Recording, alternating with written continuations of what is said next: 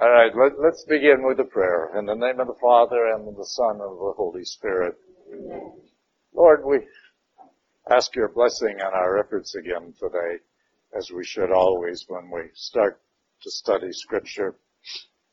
Help us then to open our minds and our hearts.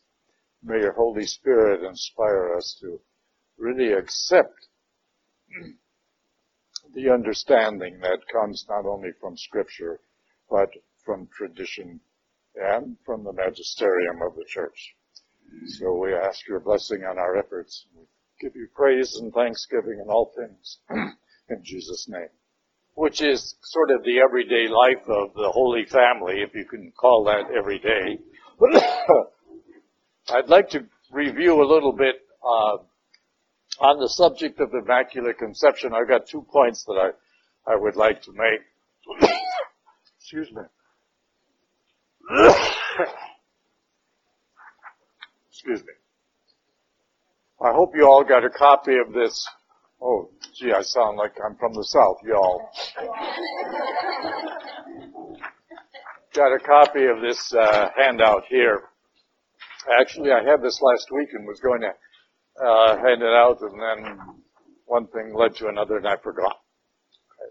But I'd like to go through it because I think uh, let me go through this and point out a few things that we didn't uh, get around to talking uh, about last week. The concept of the Immaculate Conception of the Virgin Mary is based on the fact that God and sinful mankind are incompatible. We've learned that from many lessons and many uh, subjects that we've talked about in the past.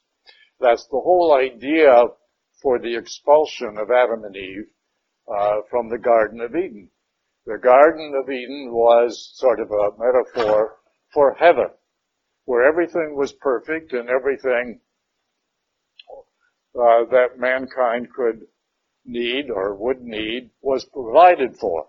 But once they sinned, they had to be, Adam and Eve had to be expelled. Now that's all an allegory, but it represents a true idea and a concept of mankind in general. sure. That God and man's, uh, sinful mankind are incompatible, and that is, God and sinful mankind cannot live together because of divine purity and sin cannot coexist in the same body, divine or human. From this we see that when God, in his plan of salvation, it was time to bring forth the Savior of the world, Jesus, God had to have a perfectly pure vehicle to bear his son for the normal period of pregnancy. And again, because Jesus, the divine Son of God, could not be conceived and carried in the body uh, of a woman for nine months, regardless of how minor her sins might have been. And therefore God, in an extreme case of intervention, decreed that from the very beginning of creation, not just her conception, but all the way back to even before creation, the mother of his son would be exempt from the stain of original sin and remain sinless thereafter. She was, therefore, to be exempt from the consequences of the sin of Adam and Eve from her conception within the womb of her mother, Saint Elizabeth. I'm sorry. It should have been Saint Anne. You're right. We talked about that last week, and I still didn't get it, you know. Uh, this was part of God's plan from the beginning of creation, signified by the prophecy of God to the serpent in the Garden of Eden. In other words, the whole idea of the conception of Mary, you know, hundreds of years later, was ref- referred to in the conversation that God had with that serpent at the time of Adam and Eve, saying, I will put enmity between you and the woman, and between your offspring and hers. It was there part of God's plan from the beginning and not something thought up at the time of Mary's conception. And from the uh, Catholic Encyclopedia, we read, in this sense, the privilege of the Immaculate Conception was the anticipated fruit of God's first saving passion, death, and re- resurrection. It was fitting that she who was to bear the Savior of the world should herself be preserved from sin and its consequences, and thus be the first to benefit from what he would win for the whole human race at a later date. On December the 8th, 1854, Pope Pius IX defined and published the dogma of the Immaculate Conception, which is celebrated on that date each year thereafter. Now, somebody asked me this morning, well, why did the church wait so late? Until 1854. The church really accepted and promoted this concept years, years before. In fact, from the early days of the church. It did not become necessary to declare it a dogma until it arose in the, after the Protestant Reformation as an issue where the Protestants rejected the whole idea of the Immaculate Conception, and therefore, as part of the counter Reformation, it was declared a dogma in 1854, and that's true with most of the dogmas of the Church. They were accepted facts and traditions long before they were made dogmas, but it wasn't until a problem arose where there had to be a definitive uh, proclamation. Going further, the Catholic Church has always decreed that Mary remain free of all sin, and thus by virtue of this, the Church also decreed that Mary had no other children for the same reason, that she who was by the grace of God conceived in perfect justice, that is, free of sin, could not carry for nine months children who were conceived in the natural order under the consequences of the sin of Adam and Eve. And lastly, because of Mary's perfect sinlessness, she was exempt from the corruption of the human body, one of the consequences of original sin. This is the basis for the church declaring that Mary was assumed into heaven in body and soul. And this truth was declared a dogma of the church by Pope Pius XII on November the 1st, 1950. The feast of the Assumption of Mary is celebrated on August the 15th of each year. It is therefore, uh, for all of the above reasons, that Catholics honor the Blessed Virgin Mary as the fairest and holiest woman of all time, because it was through her that the Savior of the world was born. Yes, Joe?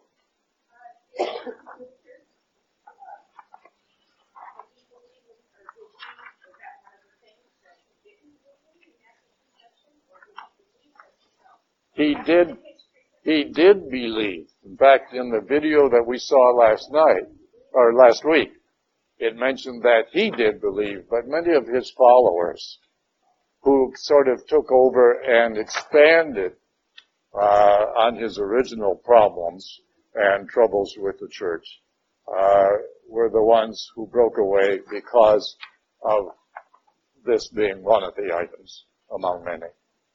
Yeah. That's true. Uh, Martin Luther was a Catholic priest who broke away uh, primarily because of the problem of indulgences that were really overdone by the church. And he probably had good reason for it, and in the long run he might be declared uh, uh, a saint for many reasons. But Uh, unfortunately, he did marry, even though he was, uh, he had taken a vow of celibacy and so forth, and so um, that became another issue. Okay. Any questions on this subject here? Now, in conjunction with this same concept of the Immaculate Conception, last week uh, Dick asked a question about was Mary uh, did Mary's free will be taken away from her? Uh, and that bothered me all week long. So I had I had to do some more research. You know, surprising what questions will bother me or bug me until I do some research. And I found that the church does have uh, a doctrine, not a dogma, but a doctrine uh, of predestination. Frankly, I always thought the church was totally against predestination, and in one sense it is. But let me explain. For people such as Mary, and there were a few others, such as John the Baptist, who from before they were conceived were set apart for special roles in God's plan of salvation and they were exempt, uh, as Mary was, uh, from the consequences of sin. Why would God uh, not want them to be taken immediately into heaven upon their death? Now, Mary was assumed because Mary did not die in the natural order. Mary was assumed into heaven, body and soul.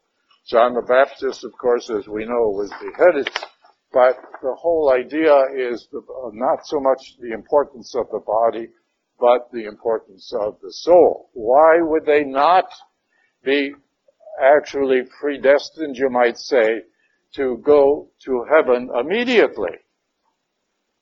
The idea of predestination is that everyone who was predestined truly predestined by God, and there were very few that we can think of, and I couldn't find any records of any names other than Mary, uh, were always for the benefit and the divine good of the individual. Predestination for people who uh, were predestined to go to hell or is totally foreign to any of beliefs in the church. And therefore, the church does not believe and does not promote the idea of predestination for anyone other than a few very special people, and that was they were predestined to go directly to heaven. No, I don't, I don't see that. No, I don't see that at all. It was something that, you know, apparently Judas was part of God's group, you know, right. closest followers, appointed followers, the apostles, for three years. And up until a point in time, he was probably a good man. Although, uh, scripture does say he was a thief and, you know, uh, pilfered a little bit of the the money. Uh, but outside of that, uh, there was nothing that would cause him to have be put into hell, you might say, except the fact of what he did at the end. Totally betrayed Christ and became the instrument. Yes.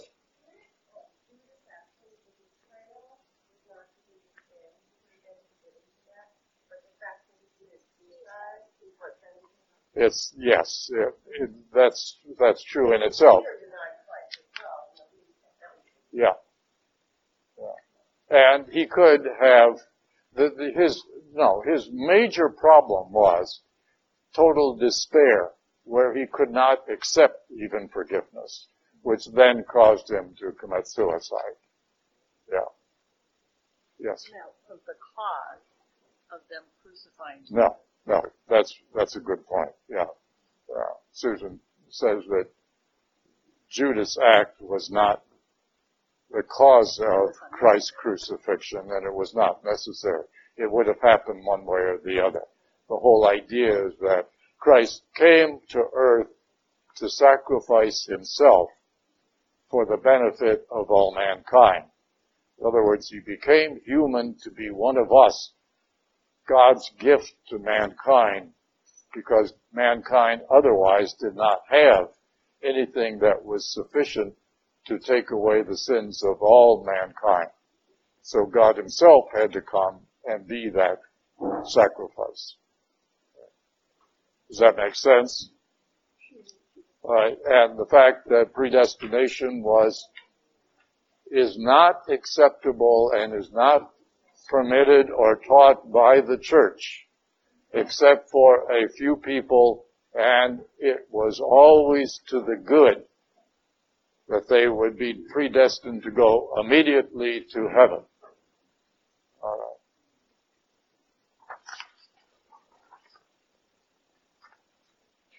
Let's go to some of this,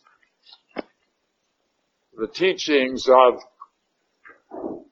the church that is in our scripture regarding Mary because the purpose of my reviewing these, even though you've heard them over and over and over every Christmas practically, and at most other times, but there's always some little things that people sort of um, get either a little hung up on or have a question, and I want to bring those points out so that we can talk and discuss them and hopefully resolve it.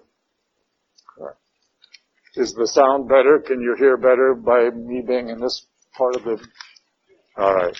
Let's go to the Gospel of Luke, chapter 1.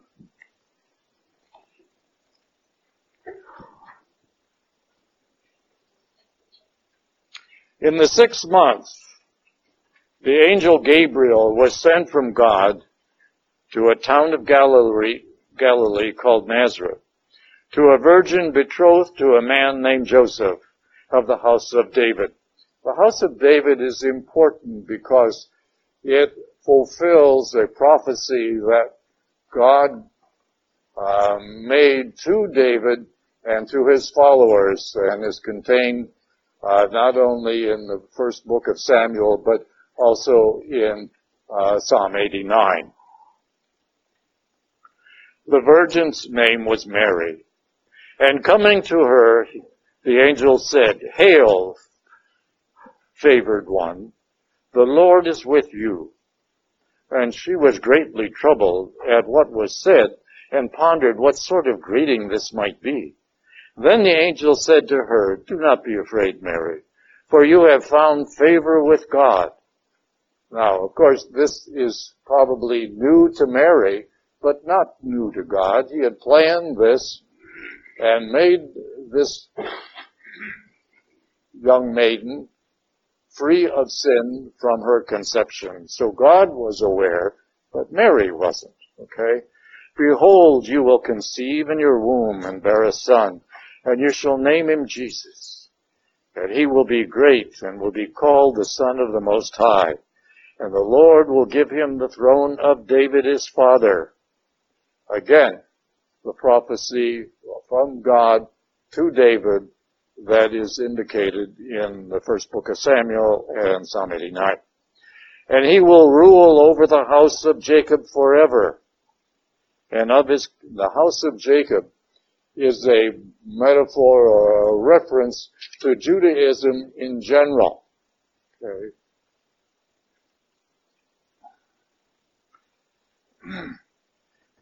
And of his kingdom there will be no end. That is, of the kingdom of Christ, there will be no end. But Mary said to the angel, well, how can this be, since I have no relations with a man? And the angel said to her in reply, the Holy Spirit will come upon you, and the power of the Most High will overshadow you.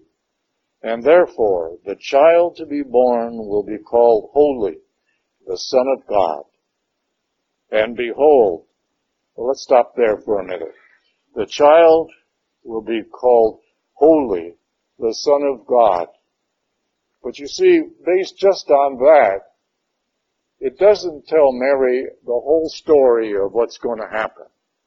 And Mary has to accept that on faith. Now, Mary was probably a very, well, not probably, but was a very holy woman, young woman, and probably prayed a great deal for an understanding and for the fact that she wanted to give herself to God in a special way and be used by God. And this is how it is turning out. Then the angel continues, And behold, Elizabeth, your relative, has also conceived a son in her old age. And this is the sixth month for her who was called barren. For nothing will be impossible for God.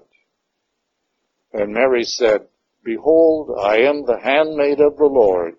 May it be done to me according to your word. And so the angel departed from her. Uh, that's just a few words, but you can imagine there was probably more to it than that. And Mary must have sat back and said, wow. Or, or some words in, uh, you know, Hebrew or Aramaic, of course, uh, the equivalent. Uh, and really, how would anyone feel in that respect, you know? It, it would be so overwhelming.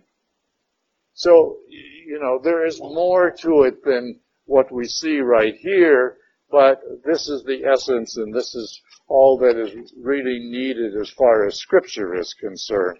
But you gotta think about what this woman is going through in her mind. Alright? And of course, was the conception already in effect at that point, the moment she says yes? Um, we have no idea of when, but obviously the yes was the, the moment. And the fact that the angel points out that her relative, Elizabeth, is also uh, carrying a child. And this is another great wonder because Elizabeth was quite advanced in age, way beyond childbearing age. And so there must have been a great deal more to it in her mind, in her heart, uh, wondering, well, why? You know, because it doesn't say that Mary knew all about John the Baptist. And that little episode, which comes actually before this in Luke's Gospel. So, Mary goes off to visit with Elizabeth and to share their mutual experience. During those days, Mary set out and traveled to the hill country in haste to a town of Judah. Judah. Now, that's about a total of roughly 80 miles, give or take a little, from Nazareth to, Ju- uh, to uh, Judah or Jerusalem. Okay, that's what we're really uh, talking about is Jerusalem, town of or in Judah. Okay, where she entered the house of Zechariah and greeted Elizabeth. When Elizabeth heard Mary's greeting, the infant leaped in her womb. And Elizabeth, filled with the Holy Spirit, cried out in a loud voice and said, Most blessed are you among women, and blessed is the fruit of your womb. This is the words that we say in the Hail Mary every day. And how does this happen to me, that the mother of my Lord should come to me? For at the moment the sound of your greeting reached my ears, the infant in my womb leaped for joy. Because you who believed that what was spoken to you by the Lord would be fulfilled. Now you almost wonder, well, how did Elizabeth know that? You know? So there's more to it than actually we read in here. But that's alright. I think this is sufficient to keep us informed. Right? And then Mary said, and this is a kind of the, the beautiful poem that we call the Magnificat. It is made up of various uh, passages of Scripture. My soul proclaims the greatness of the Lord, and my spirit rejoices in God my Savior. See, she is giving credit to God. She is not in any way assuming or taking credit for herself. For he has looked upon his handmaid's lowliness, upon how and on will all ages, I'm sorry. Behold, from now on, all ages uh, will call me blessed.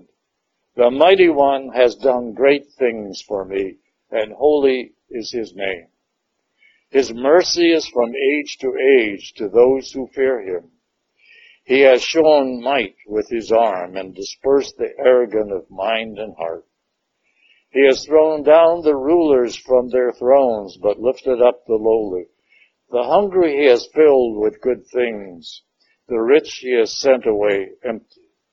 He has helped his, he has helped Israel his servant, remembering his mercy according to his promise to our fathers, to Abraham, and his descendants forever.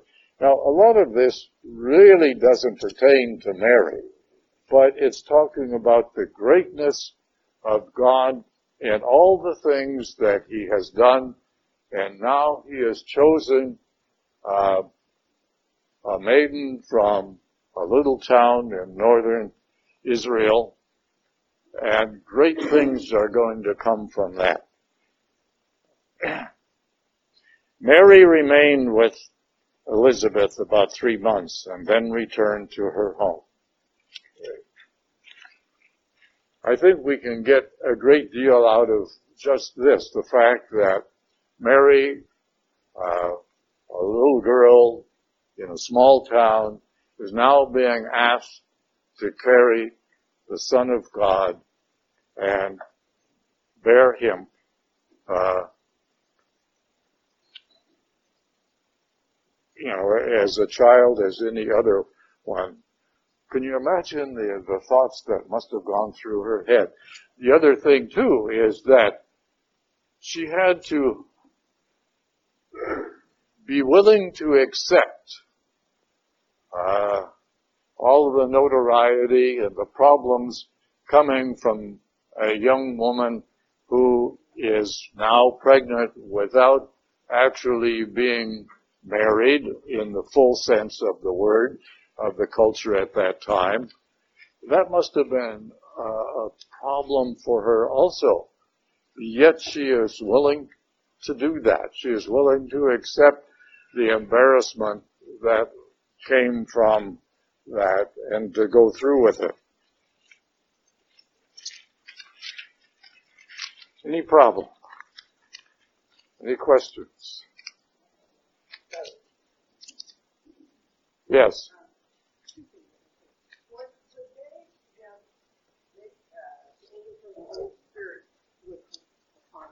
Know about the Holy Spirit Trinity. Would they have known about that at that A time? good question. Yeah, the question is, would the people at this time really have understood the idea of the Holy Spirit? And the answer is no. But they called God Holy Spirit, but not in the sense that we think of it. Alright? So quite often in the Old Testament you'll see the phrase Holy Spirit, but holy is not capitalized. Okay? And what they do is they, they're meaning the whole Spirit of God the Father. Yeah. Is that, is it, other growing up and other girls uh Jewish girls, would they have thought that was a possibility that they might bear the, uh, the Messiah? Well, we don't know for sure, but uh, there is some tradition that, yes, because there was a prophecy that the Messiah would come at some point in time, uh, there was this feeling among young maidens uh, that they would be involved. Yeah. But uh, all the details, no, we're not thought out. No. Does someone else have a question? Yes, uh, Madge? Yes, how did she plan for this? I mean, nowadays we have nine months. Well, she had to be told how long or whatever when Jesus would be here. Well, I think I think nine months was the same then as it is now. But how did she plan? Well, she was, Because they weren't rich people. No, no, uh, we don't really know. You know, uh, there was so much more to it. But you know, the idea that she went to uh, visit Elizabeth, Yeah. who was a much older lady, and uh, apparently Elizabeth explained to her a lot of the facts of life. Pardon the expression. It's a pretty deep subject. You betcha it is. Yeah. But as far as uh, knowing and so forth, and the, the nine months period, because as we know, uh, at that same time, uh, Caesar Augustus called for a sentence, sentence, census, pardon me, and they had to travel uh, from Nazareth down to Bethlehem. Okay, let's let's go on. In those days, a decree went out from Caesar Augustus that the whole world should be enrolled. This was the first enrollment when Quirinius was the governor of Syria. So all went to be, well, why would they put those kind of things in there? It was to define the time or as close to the year. Remember, they didn't have, uh, calendars uh, and calendars weren't used uh, like they are today. Julius Caesar did issue a calendar about the year 63 A, uh, BC, uh, but it was not universally accepted or used. All right. So, in writing scripture, they will usually talk about who was in charge or who was ruling at the time because it gives a, a time reference. This was the first enrollment when Quirinius was the governor of Syria. So all went to be enrolled, each to his own town. And Joseph went from Galilee, from the town of Nazareth to Judea, to the city of David that is called Bethlehem, because he was of the house and the family of David. That follows in what was said earlier uh, by the angel that he would be uh, from the house of David. To be enrolled with Mary, his betrothed, who was with child. And while they were there, the time came for her to have her son. And she gave birth to her firstborn son. She wrapped him in swaddling clothes and laid him in a manger. Anyone know what swaddling clothes are?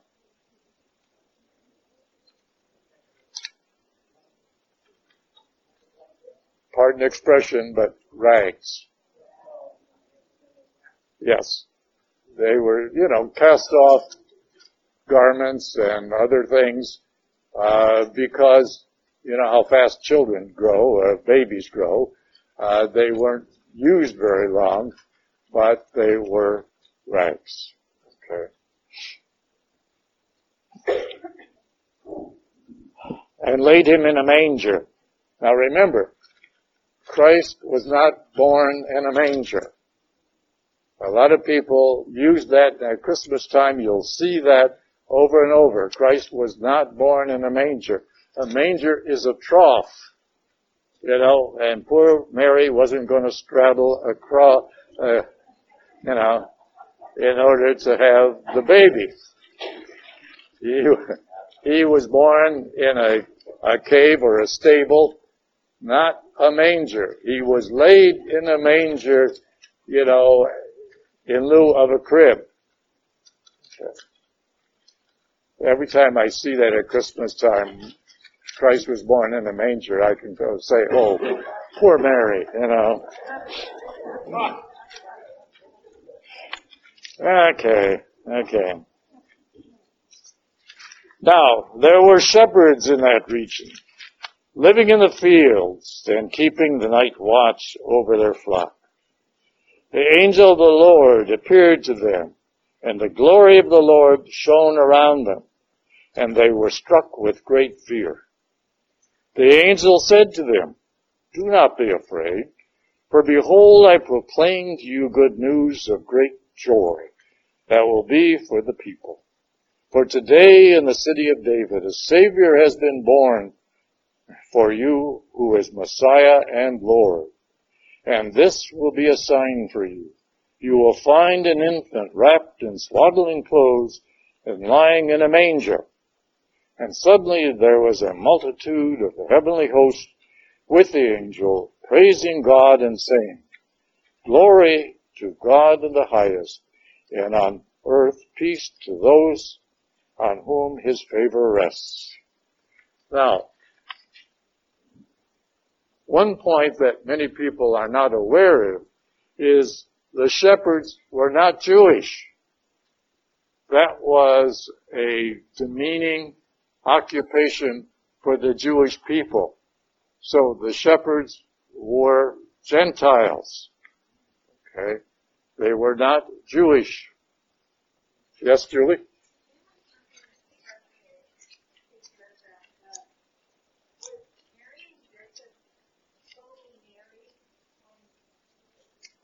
Yes. Yeah. All right. Well, remember, the betrothal period in this culture was for one year.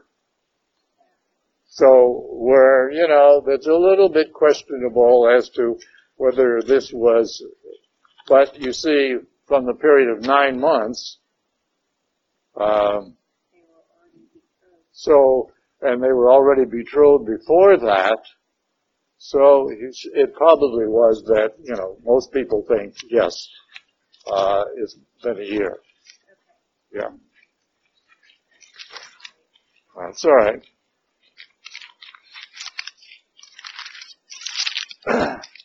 Let's go on to uh, verse 21.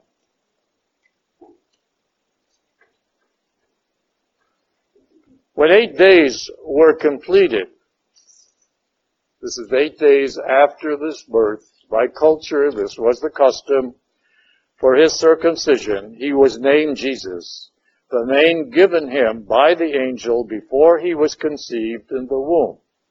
Very important.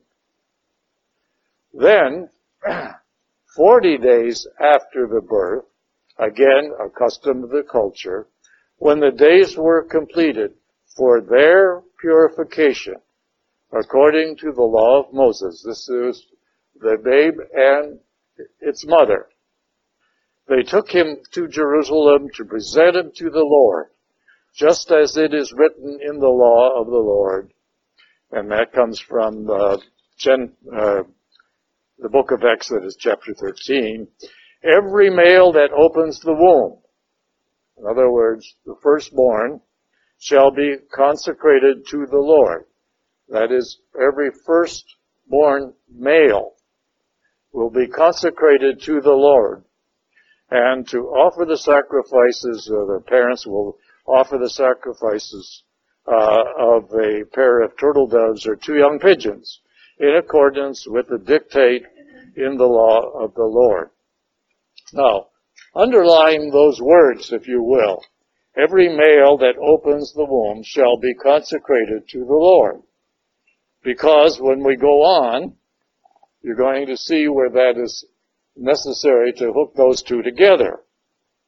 It says, now there was a man in Jerusalem whose name was Simeon. This man was righteous and devout, awaiting the consolation of Israel, and the Holy Spirit was upon him. It had been revealed to him by the Holy Spirit. See, the word holy again is in small letters because they did not understand at that point in time about the Trinity as we think of it today. And they felt just the Holy Spirit was the only one God that they were aware of. Alright. It had been revealed to him by the Holy Spirit that he should not see death before he had seen the Messiah of the Lord. He came in the Spirit into the temple. And when the parents brought in the child, now this is at the time, back at the time of the presentation, which we celebrated yesterday. Um, when the parents brought uh, him, the, the child, to perform the custom of the law in regard to him, he took into his arms and blessed God, saying, Now, Master, you may let your servant go in peace, according to your word. For my eyes have seen your salvation, which you prepared in sight of all the people, a light for revelation to the Gentiles. A, right, I would say a light of revelation to the Gentiles.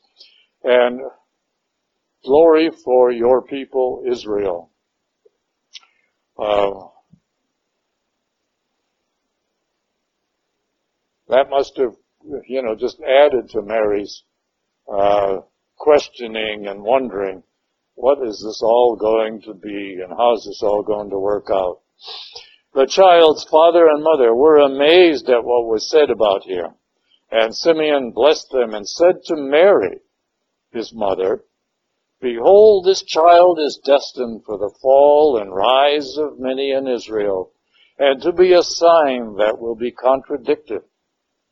And you yourself a sword will pierce, so that the thoughts of many hearts may be revealed. Important point. Mary here is in the future going to be used by God in very special ways. There was also a prophetess, Anna, the daughter of Nathaniel of the tribe of Asher. She was advanced in years, having lived seven years with her husband after her marriage, and then a widow until she was 84. She never left the temple, but worshiped night and day with fasting and prayer. And coming forward at that very time, she gave thanks to God and spoke about the child to all who were waiting the redemption of Jerusalem. Now, we have the episode in uh, Matthew's gospel about the flight into Egypt and so forth, uh, which is not in Luke. Uh, uh and you all know that story that the Magi wanted to go and uh, worship, and so they stopped at Herod, which was the polite thing to do. These, the Magi were from some eastern country, we're not sure where, uh, but people of that position uh, and stature would always uh, pay courtesy, a courtesy visit to the ruling person of the area, and so they stopped by to uh, claim or ask directions as well uh, from Herod. And of course, this upset Herod quite a bit because uh, even though Herod was Herod was not a, a full Jew, you know, his mother was uh, Jew and his father was an Idumean from uh, a foreign country close by. Uh, but he was put in charge by the Romans and he was not of the people, you might say. And so he was concerned about his own, own position when he heard about a ruler or a king of Israel. And coming from people who were uh, supposedly uh, very learned in uh, this respect. So he sends uh, them out and says, "We'll come back and let him know what they've found." Well, the angel again intercedes and tells the Magi not to go back to Herod. And so Herod slaughters all the male children up till about the age of two, uh, because he figures by doing so, he will at least get this uh, one put out of the way. Well, the angel again intercedes and uh, warns Joseph to take Mary and the babe to Egypt to escape. Okay.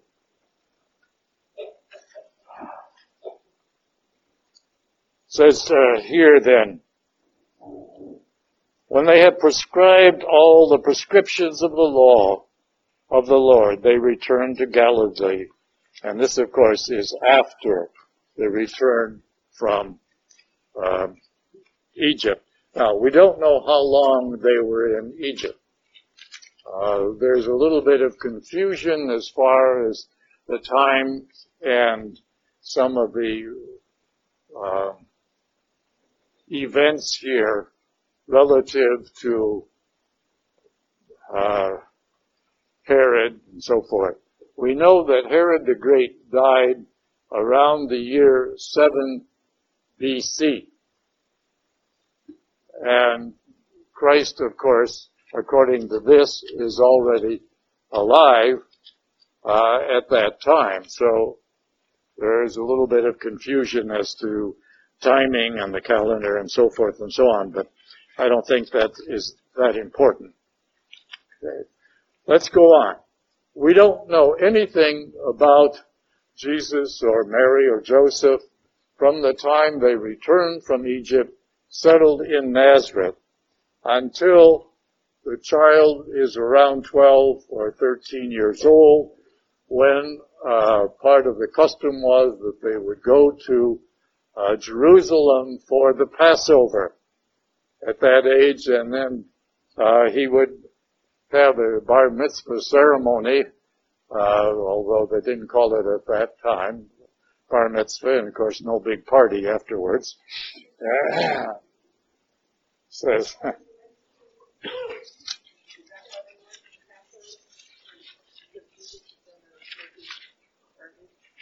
No, not, that's not the only reason.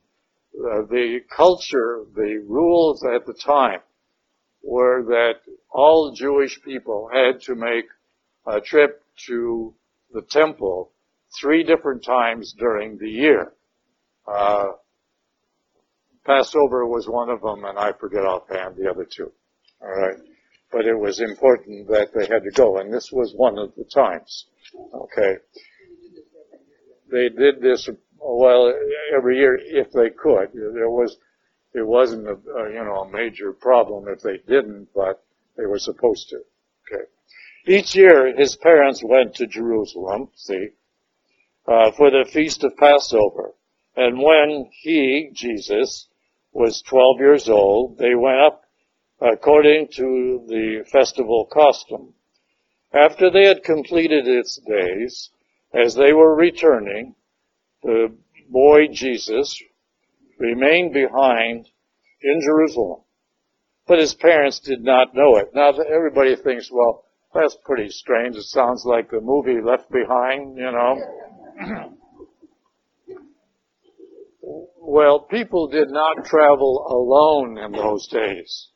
So, Nazareth being a small community, you had a whole group of the townspeople traveling together to go to Jerusalem for the Passover feast. And so Mary and Joseph, knowing that their son was among friends and neighbors and perhaps relatives, uh, didn't, you know, it wasn't a big deal. So on the way back, after a day or so, looking for their child, couldn't find him, and questioning everybody else. They didn't know where he was. So Mary and Joseph goes back to Jerusalem. Thinking that he was in the caravan, they journeyed for a day and looked for him among their relatives and acquaintances, but did not find him. They returned to Jerusalem to look for him. And after three days they found him in the temple, sitting in the midst of the teachers, listening to them and asking them questions. And all who heard him, Jesus, were astounded at his understanding and his answers. And when his parents saw him, they were astonished. And his mother said to him, Son, why have you done this to us? I think if I were the mother or the father, I would have said more than that. Your father and I have been looking for you with great anxiety. And he said to them, Why were you looking for me? Did you not know that I must be in my father's house? But they did not understand what he said to them. And he went down with them and came to Nazareth and was obedient to them. And his mother kept all these things in her heart. And Jesus advanced in wisdom and age uh, and favor before God and man. All right, now let's go back up to this. Did you not know I had to be in my father's house? Don't take that too seriously. Because, as we said over on verse uh, 23, every male that opens the womb shall be consecrated to the Lord. And every male at that particular time could have said the same thing that Jesus said there. Okay. Did you not know that I had, uh, that I must be in my father's house? Alright. The consecration ceremony of the firstborn male would have given him the right to say that whether he was Jesus or any other little Hebrew boy.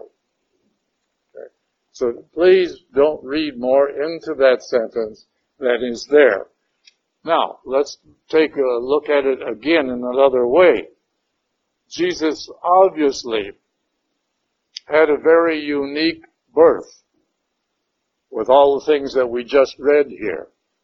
Do you suppose that Mary kept this to herself and never shared it with him as he grew up and was able to understand? No.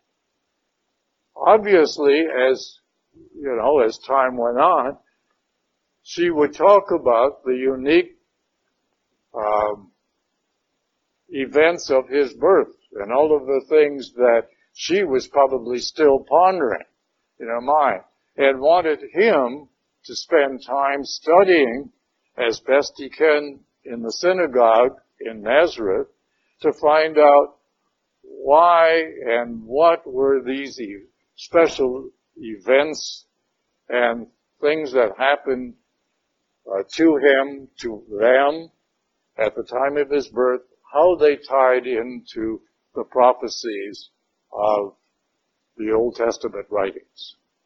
Yes.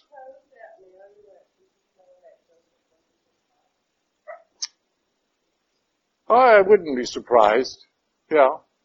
The question is, do you think that Mary let Joseph, uh, let Jesus know that Joseph wasn't his father? Uh, I don't know. You know, um, even our time today, the question of adoption was kept secret for years. It was only in the last 20 or 30 years that psychologists and so forth um, would uh, recommend that parents tell their children that they were adopted as little children uh, so they would grow up with the idea and it wouldn't be uh, a big shock at some at a later time. I have an adopted granddaughter and my son and his wife have told her little by little as she was growing up, she's now uh, 16, uh, that she was adopted. And they would go back, she was actually adopted from uh, Russia, And the Russian embassy in Washington for years had a little Christmas party for the parents of uh, Russian children. And they would go to this for many years so that as she grew up, it wouldn't be a big shock at some point in time.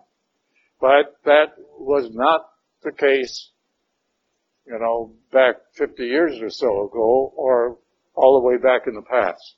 Adoption was something that was kept secret. Yeah. So we don't know. Yeah. We don't know. Alright.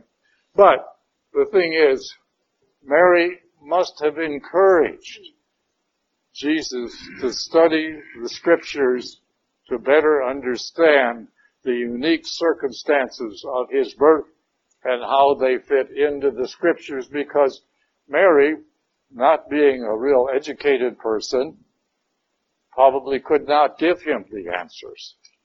So that when he was in the temple at this age of 12 or 13, uh, that's why he was so familiar with the scriptures and was able to converse with the temple rulers and the teachers at that time.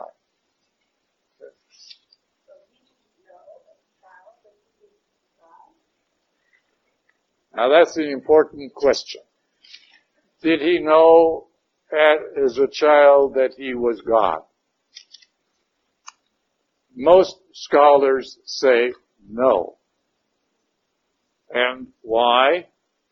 If you go to uh, St. Paul's letter to the Philippians, chapter 2, it talks about Jesus setting aside his divinity while he was a young person so that he would grow up as any other human being, experiencing all of the ups and downs that children have to go through Uh, to be normal adults. Okay? And it wasn't until his baptism by John the Baptist that the knowledge and the acceptance of himself. But in the meantime, from the age of 12 and beyond, you can imagine that he must have realized that there was some very unique uh, relationship between him and God the Father that has to be accepted. Okay. Um, but not necessarily full knowledge of the fact that he was God. And that was done on purpose voluntarily, where he gave up the whole idea of being God at the age of 12. Can you imagine? Uh, I remember as a child in elementary school, there was, uh, of course I went to Catholic schools, you know, and the nuns and so forth and so on, and there was a, a very nice picture uh, in the hallway. I can see it to this day. Uh, of little boys sitting around making clay pigeons or some darn, I think it was clay pigeons. And of course you knew Jesus because there was this big ring around his head, uh, the halo. Uh, and his pigeon uh, came to life and flew away. See, I thought, uh-uh, no, no, no, I don't, I don't go for that. Okay. Uh, so we feel that he deliberately, wanting to set aside his divinity, uh, so that he could experience everything. Remember, he came to earth to be one of us to pay, to, to uh, experience all the ups and downs that human beings have to experience to grow up. Because he wanted to be one of us. And then, because of his divinity, which came back to him at his baptism and was necessary in order to say and do the things that he did, in his public ministry, uh, but he was still human. And he took upon his own body, soul, and his mind and heart the sins of all mankind before, during, and after. And he took them to the cross because that was, because he was both divine and human. That sacrifice was the only kind of sacrifice that was acceptable to forgive the sins of all mankind and open the doors of heaven. Remember, the gates or the doors of heaven were closed from the time of Adam and Eve's sin or the first man and woman's sin until the death of Jesus Christ. Now, that doesn't mean that everybody was condemned in that period of time. No. But they had to wait. Those people who died in the good graces of God, and there were zillions of them, of course, uh, they had to wait until the death of Christ, until that breach was resolved and the gates of heaven were then open. Okay. Does that make sense? Dick? There are, there are three scripture passages in baptism. I don't know their order. So one is the marriage feast of Cana where Jesus says, my time has not come. So at that point you would think he knew he was God. Yes there was the passage where he's at the temple or the uh, synagogue in Nazareth, and he says, uh, "In my reading today, this passage is fulfilled." Yes. And there was the third is uh, the baptism. What order did they come in? The baptism was first. Okay. Always first. Remember, it, it talks really about the fact that he spent time uh, immediately after his baptism in the desert for 40 days or approximately. Uh, it was in preparation, not because he was trying to get rid of sin. It was in preparation for his ministry. So then, but his, at the Feast of Cana, his ministry had not started. No, it did, because his, uh, it says in the Feast of Cana that his disciples were already with him. That's right. Yeah. Okay?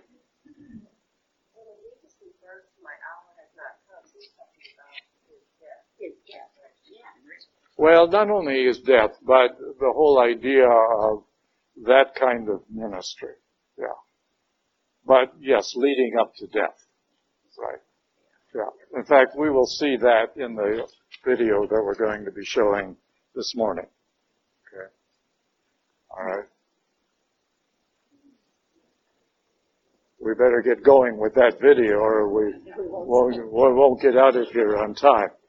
All right. Any other questions on this? You see, the whole idea of Mary through all of this was that she never uh, tried to get uh, attention focused on her. Mary was always, as she says, magnifying or reflecting, really the word magnifying really means that she was reflecting all of uh, the goodness that came through her back to God. There's a couple a couple of statements in there that I think you should be well aware of and think about. The importance of the words that Mary used to the servants. But we, if we are true disciples of Christ, we are also servants. Do whatever He tells you. Okay? Now, if we go one step forward, further, when Jesus is baptized, the heavens open and the Father declares, this is my beloved Son, in whom I am well pleased. Listen to him. And if you put those words together with Mary's words, listen to him and do whatever he tells you. Can you ask for a better command or a clearer command? That's what Scripture is really all about, is hooking those two together uh, and following through. Any questions? Again, that kind of supports what we've said earlier. You know, if you think about Jesus separating or setting aside his divinity from the time he was born up until the time of baptism. And then when the Father comes at the time of baptism and says, this is my beloved Son, in whom I am well pleased, it's like a confirmation ceremony as well. And that is why in the church today, when we uh, accept new converts into Catholicism uh, on the Easter Vigil service, we baptize them and confirm them at the same time. All right, because Christ was baptized and confirmed by the Father, you might say, at the same time. Okay. So that kind of supports the idea that he set aside his divinity, but as he was growing up, Mary obviously encouraged him to study scripture to understand what the unique circumstances of his birth really meant in terms of uh, salvation history. Any other questions? Let's end with a prayer. In the name of the Father, the Son, and of the Holy Spirit. Lord, we thank you for this time together. Mary, our mother, we ask your blessing on our efforts. Pray for us and help us uh, to really understand your particular role. Hail Mary, full of grace, the Lord is with thee. Blessed art thou among women, and blessed is the fruit of thy womb, Jesus. Holy Mary, Mother of God, pray for us sinners, now and at the hour of our death. Amen. Mary conceived without sin, pray for us who have recourse to you. Name of the Father, the Son, and the Holy